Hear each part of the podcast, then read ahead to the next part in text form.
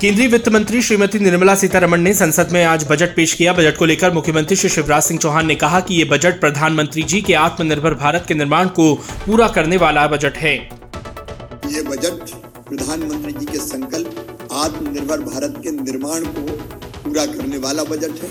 एक वैभवशाली भारत, एक गौरवशाली भारत, एक संपन्न भारत, एक समृद्ध भारत और एक शक्तिशाली भारत के निर्माण का बजट है। ये बजट सर्वस्पर्शी और सर्वव्यापी है। समाज के हर वर्ग का कल्याण इस बजट में नहीं। बजट में सात लाख रुपए तक की आय टैक्स फ्री की गई है। इसको लेकर मुख्यमंत्री श्री शिवराज सिंह चौहान ने प्रधानमंत्री श्री नरेंद्र मोदी जी और वित्त मंत्री श्रीमती निर्मला सीतारमण जी का अभिनंदन कर कहा कि छूट की सीमा में वृद्धि और नई कर व्यवस्था में बदलाव से लोगों के हाथ में अधिक पैसा बचेगा, खपत बढ़ेगी और विकास को गति मिलेगी। मुख्यमंत्री जी ने कहा कि प्रधानमंत्री श्री नरेंद्र मोदी जी की सरकार द्वारा आवासीय एकलव्य मॉडल विद्यालय के लिए अड़तीस हज़ार से अधिक शैक्षणिक एवं सहायक स्टाफ की भर्ती की घोषणा अभिनंदनीय है। जनजाति समाज की प्रतिभाओं को निखारने में ये कदम क्रांतिकारी साबित होगा।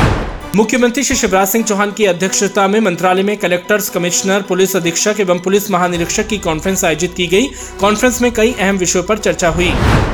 मुख्यमंत्री जी ने मंत्रालय में आयोजित कलेक्टर, कमिश्नर, पुलिस अधीक्षक एवं पुलिस महानिरीक्षक कॉन्फ्रेंस के द्वितीय सत्र में मंत्रीगणों के साथ इंदौर उज्जैन और भोपाल पुलिस द्वारा किए गए नवाचारों की जानकारी प्राप्त की।